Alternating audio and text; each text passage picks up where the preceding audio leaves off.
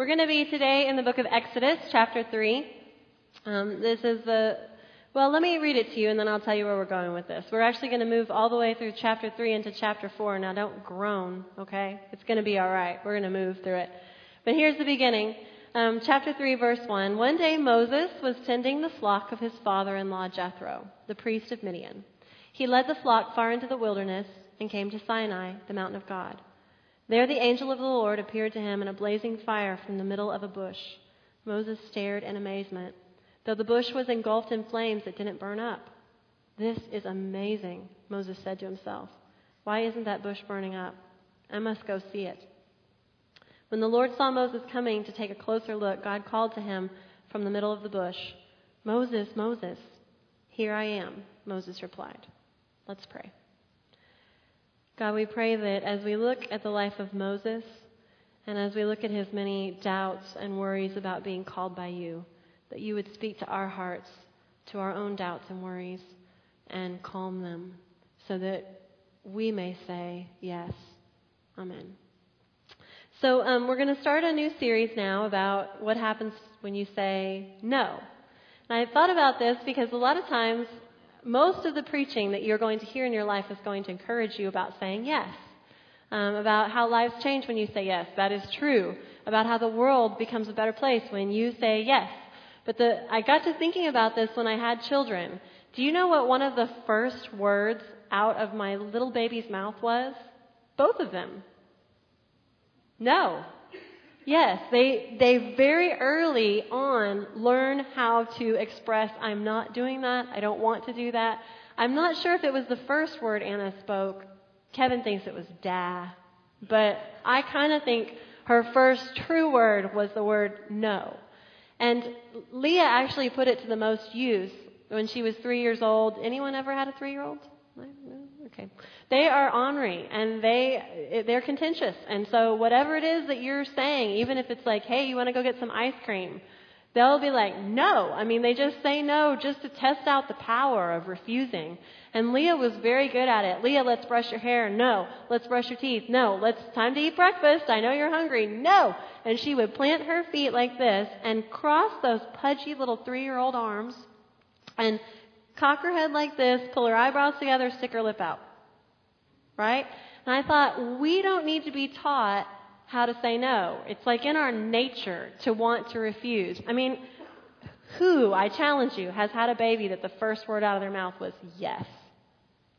Right? Absolutely, right? So when it gets to God, we tend to cross our arms, and glower at him and say no, just like we do with our parents when we're growing up. Sometimes we, you know, finesse it a little bit. We just we say no by ducking our heads and hmm, like have, I don't know if y'all have ever noticed this, but if I'm ever anywhere and I say, "Who would like to pray?" You know what you do. Oh, I need to bend down and check something down here on the ground. I mean, it's like this immediate I'm not going to do that, not me. Or maybe somebody else here will volunteer for that. We tend to look to our sides, we tend to look down, but we tend to not make eye contact. That, that's another thing. I'll just tell you this little story. I grew up in San Antonio. Um, there were mar- mariachis, mariachi bands. I remember in restaurants when we rarely got to go to a restaurant, we'd be with my dad. There's the mariachis, and my dad would be like, "Don't make eye contact." Don't make eye contact. So here's these guys with sequins and, you know, buttons and glittery and they're playing music and his kids were like, don't look, don't look. And I think a lot of times we do that with God. Don't make eye contact with God. If you don't make the eye contact, maybe he won't know you're there. Right? So here's the call of Moses. We tend to assume that most people in the Bible were yes men and yes women, right? God calls and they're like, yes, let's go. Absolutely, I'm off. I mean, they were the babies who learned yes first. But if you look at the Bible and read it, you'll realize that for as many yeses as there are, there are lots of no's in there too. Like the disciples, Jesus calls them, right? They throw the nets over the side of the boat, they run and follow him. That's an awesome yes. But we get later on in their lives and they're like, but what? You want us to do what? No. You're not going to die? No. You know, so they're running away. Um, we see the rich young ruler who comes to Jesus. He thinks he's got it all figured out. He thinks he's done it all, so he's going to get like the attaboy on the back. What do I need to do to be saved? Jesus tells him. He's like, check, check, check, got it. Hey, anything else? Well, Jesus says, since you asked, what would make your life complete is to sell everything you have and follow me. What does he say? No, I can't do that. That's too much. I thought I had it all down. I thought I could say yes to everything. I can't say yes to that. For every Isaiah who says, Here I am, send me, there's a Jeremiah giving God a list of excuses about why he's too young, too inexperienced, can't do it. Moses, leader of the faith, Charlton Heston played him in the movies, got off to a rocky start with God, y'all. This is the first part. God says, Moses, Moses, that he's basically having to say, Is that your name? Right? Moses? Yes, that's my name. And after that, it goes down from there.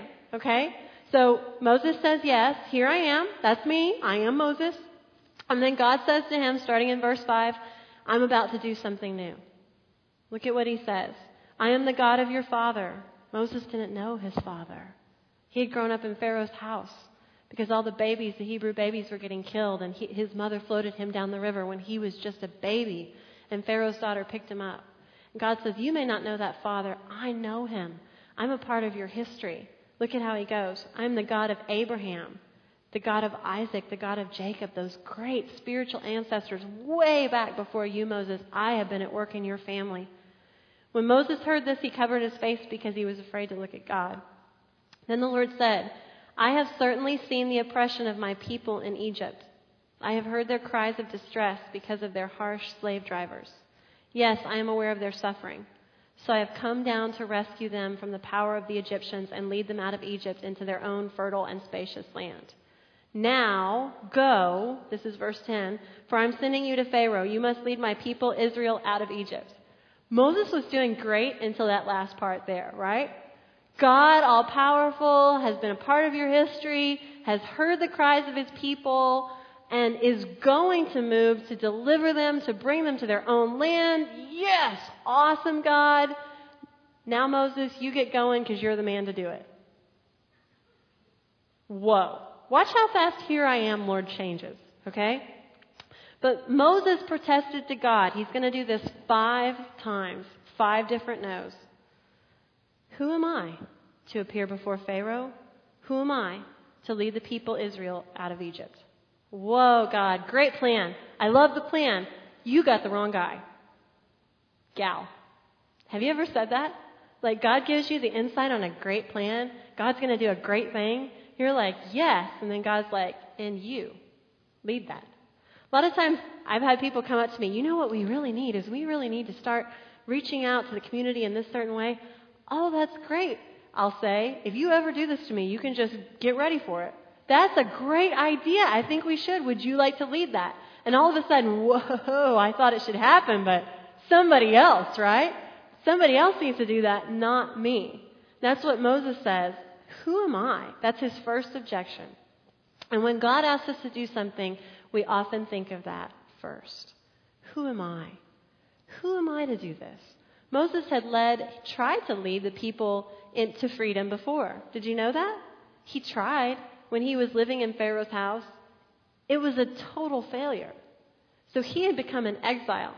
So he's not exactly the one, the guy with a price on his head, to go march back up to Pharaoh and be like, hey, me again.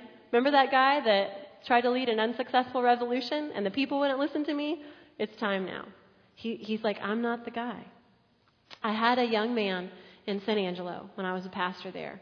Um, we had a, a woman who came from a very rough background. She was actually a Satan worshiper. And she was converted there in San Angelo. I mean, she had the studs and everything, and she started bringing her friends. She played bass in our band and started bringing her friends. And one of these friends was a man with um, tattoo sleeves. He had, you know, long tattoos, and he had studs. He had a gauge in his ear and a pierced face, and he had scars from all the fights he'd been in. And he kind of sheepishly came up to me one day and we were talking and he was feeling like God was calling him to join the church, to be a part of a community of faith. But I could tell he didn't want to do it. I said, Well, what's holding you back? I mean, you know that this is what God's calling you to do, so why not do it? He, his basic answer was what Moses says here. He says, Who am I? Who am I?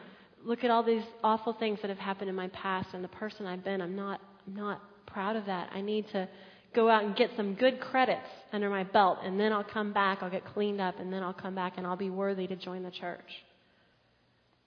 And I tried and tried to convince him that's not what God wants. If He's calling you right now, then He wants you right now, just as you are.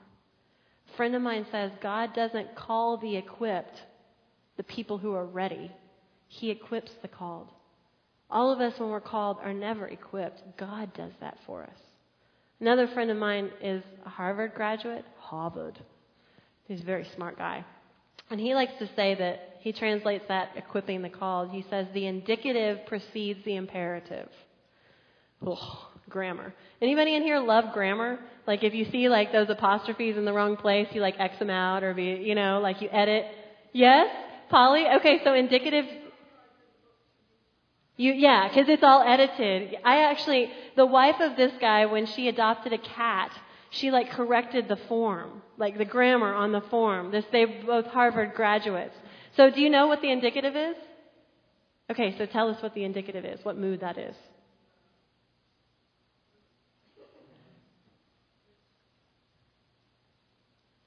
I can tell if you're okay.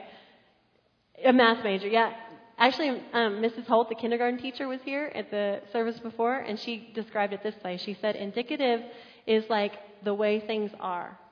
So, like, the baby has a dirty diaper. That is the fact of the situation. That is the way things are. The indicative tells you how things are. The imperative then would be change the baby's diaper. Because the baby's diaper is dirty, indicative, imperative is change the baby's diaper. And the reason my friend Steve talked this grammar nonsense to us is because he noticed that every time God calls somebody, he always uses the indicative, how things are, before he commands somebody to go. So you'll always see God, like he told Moses, This is who I am. I've heard the people calling. I am going to deliver them. Indicative, right? This is what's going on. And then the imperative, you go. And so God's response to Moses when he says, Who am I? is he says, You've got that all wrong. It's not who you are, Moses, it's who God is. It's who I am. So look at what he says I will be with you. And this is your sign that I am the one who has sent you. When you have brought the people out of Egypt, you will worship God at this very mountain. So he says, Remember, indicative before imperative? I'm the one doing this. You're just going to come along with me and accomplish it. You're the chosen instrument for this. It's not about you, it's about me. I will put the tools in your hands that you need to do this. And so then Moses says, okay, so he started out with, who am I to do this? And then he's like, well, but God, if you're the one who's going to lead me, then who are you? Have you ever had God call you and you doubt, like, can you really get this done, God? Like, you're calling me to this, but can I really trust you that you're not going to, like, put me out there and then just pull the tablecloth out from under me, right? I'm not going to just be left there embarrassed. And what God says is, he, Moses says, who, who are you? You know, what if they ask me for a name and they don't believe me? And God says, tell them, I am who I am. I am who I am. And that verb tense in the Hebrew could also be, I will be who I will be. I am, I will be, I am is going with you. So God says, You can trust me. I'm not going to leave you, not now, not in the future. Well, Moses isn't done. Go down to chapter 4, verse 1. But Moses protested again. So he said, Who am I? Who are you? And now he says, What if they won't believe me or listen to me? What if they say, The Lord never appeared to you? Y'all, this is so often where we get trapped. Is maybe we can get past the who am I and the who are you. We trust God. We know that He's calling us. And then we start looking around and we think, well, what will other people think?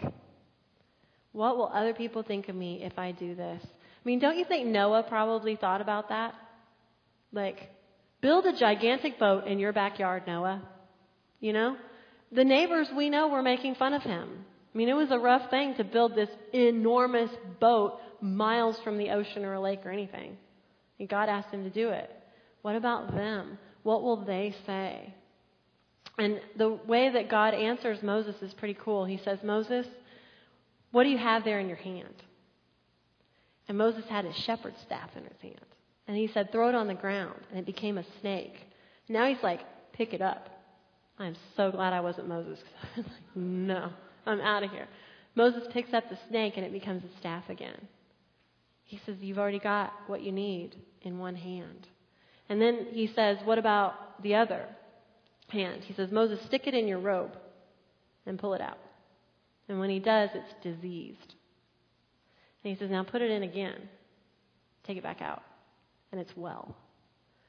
So God basically says you have everything in your hands right here already. I have already equipped you for this. To what you have, God will add his power. That shepherd staff, that hand, those were nothing until God called Moses and said, You're going to do this, and I'm going to put my power with what you already have. And those will be the signs that convince people that you are called to this, what you already have. And a lot of times when we're called to something, we look around and we see people who would be a lot better at it than us. They've just been a Christian a lot longer, or they're a lot better with their words, or they're a prayer warrior and we're not, and we think, gosh, you could do a lot better with that person. When you do that, remember Moses' hands. That God didn't say, hey, Moses, go and change out of those clothes. You look like a shepherd, and let's get you something really nice and spiffy so that you can go before Pharaoh. He said, what do you already have? It's who you already are that God's going to use. But Moses isn't done with the objections. Oh no. You'd think that by then you'd be like, okay, Lord. But in verse 10, Moses pleaded with the Lord, Oh Lord, I'm not very good with words. I never have been, and I'm not now. Even though you have spoken to me, I get tongue tied and my words get tangled. And a lot of scholars believe that Moses stuttered. And so he's trying, he's said, Who am I? Who are you? What about them? And he's back to who am I? Hey, God, maybe you didn't know. I stutter. Do you think that was a surprise to God? Do you think anything that you say, hey, God, maybe you didn't know this, but I'm not so good with whatever, you think He's like, oh, oh you're right. I've made a mistake. I should have called Jill instead of you. You obviously don't have what it takes. So, he, so God is getting a little testy with Moses by this point. He's like, don't you get it yet? Verse 11, then the Lord asked Moses, who made your mouth? Who decides whether people speak or do not speak, hear or do not hear, see or do not see? Is it not I, the Lord? Now go. I will be with you as you speak, and I will instruct you in what to say. So, four objections. Moses is not done. This is the one that I think it all boils down to. Moses again pleaded in verse 13 Lord, please send anyone else. Send anyone else. Then God became angry with Moses and he struck him dead. Right? Fire from heaven. Refuse me again. No, he was a little upset. This is no number five, and this is I don't care who you are and that you can do this. I, anybody else but me. I don't want to do it. This is where we see God getting angry. But you know what he says? Okay, Moses, I'll give you a buddy. Your brother Aaron can speak, he doesn't stutter. He'll go with you. You talk to him, and you'll stand together and do this. And I think a lot of times when we're afraid, even if we refuse God all those many times, if we really need someone to walk with us, God will give someone to walk with us and do it. And it brings me back around to so what can we take from this? Well, first of all, that fire from heaven will not fall upon you if you say no to God, if you have doubts, if you have questions, if you have questions about your own heart or your own capabilities, if you have questions about whether or not God will walk with you through it, through the call He's given you, that's okay. He will answer those, just like He did for Moses. But eventually, there comes to we come to the point where we either say, "Lord, send anyone else," or we say, "Okay, you call my name. Give me a buddy, and I'll go do it." And one of the things that I've been thinking about is as we were a young church, a lot of y'all have told me that you came here and you might have gotten involved because the coffee pot was overflowing on your first Sunday and you ran to help fix it. Or because that party, that the wedding, the wedding party had trashed the bathroom and you were there cleaning it up the night, the next morning, right? Or that you were there setting up chairs, that you lent your hands to this work. We're in danger if now what we do is come and sit. We are in danger. Because the people of God have always been a people who listen for God's voice when He calls and lend our hands to the work, even if it scares us. Even if we think, oh my goodness, yes, absolutely we need a second children's service. Yes, absolutely teaching children is important. Can you send someone else? You know, I think that person down the aisle sitting for me would be awesome at that. I hope they sign up. We cannot fall into, I hope someone else will do it, anyone else. We have to lend ourselves to this work. That is what being people of faith is about. It's about offering our hands in God's service. I want y'all to watch this video and see perhaps a certain call that you could respond to. Hi, I just want to let you know about how I got involved with Children's Church. I've always thought my gift was a greeter and had been doing that. And then at one of David's sermons, he challenged us to get out of our comfort zone. And I got thinking about other things I could uh, do in the church. And I remembered how important my Sunday school teachers were for me in growing up in the Methodist church. And so I decided I would step out of my comfort zone and become a children's church teacher. And I am so blessed to have made that decision. I'm in the three to five year olds, and they are just a delight. And I get more from them than they do from me. And uh, if you're lucky too, you may even get invited for a play date.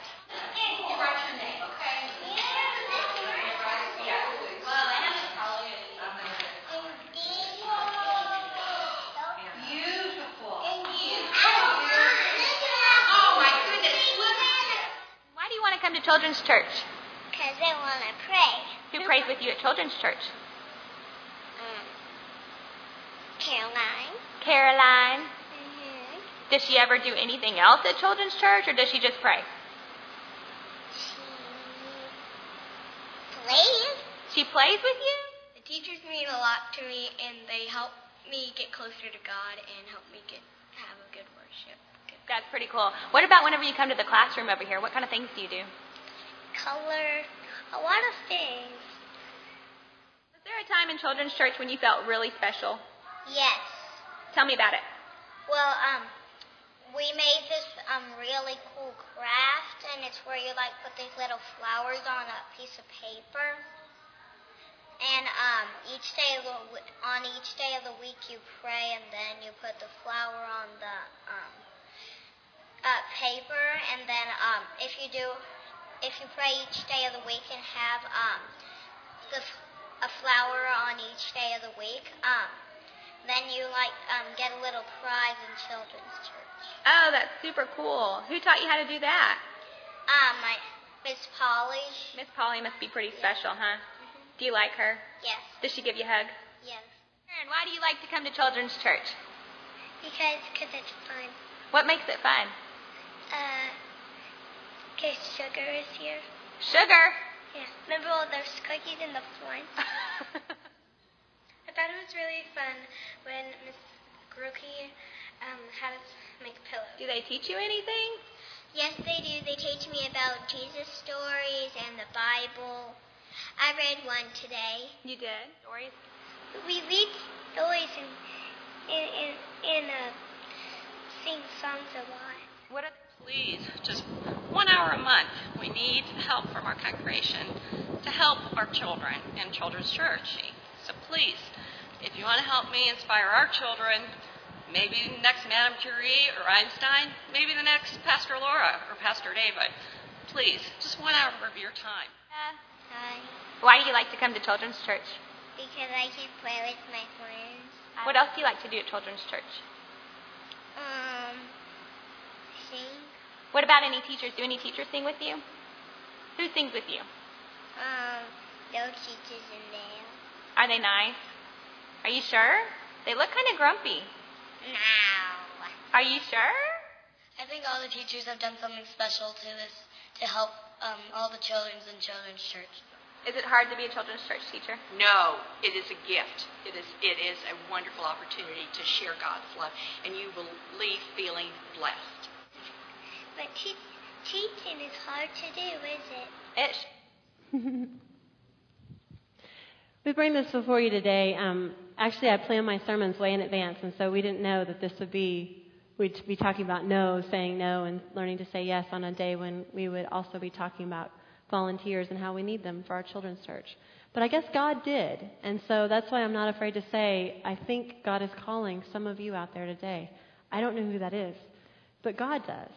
And maybe He's calling you, in fact, I know He's calling some of you to step up and say yes for one hour a month for Children's Church. And I know He's calling some others of you to reach out to a friend with His love. And I know He's calling others of you to start that thing that He's been laying on your hearts. And He's calling all of us to lend our hands to this work. So when you hear that voice, my prayer for you today is that you wouldn't cross your arms and say no or look away and try to find someone else, but you would say, Here I am. Let's pray. God, we pray that you would use our hands, that you would use us. You know our limitations, you know our strengths, you know how we love you, and you know also how frightened we are to take a new step, to step out of our comfort zones. You know that so often we do what Moses did, which is give you a line of excuses. But thank you for your patience with us. Help us to get, Lord, to saying yes. We ask all this in Jesus' name. Amen.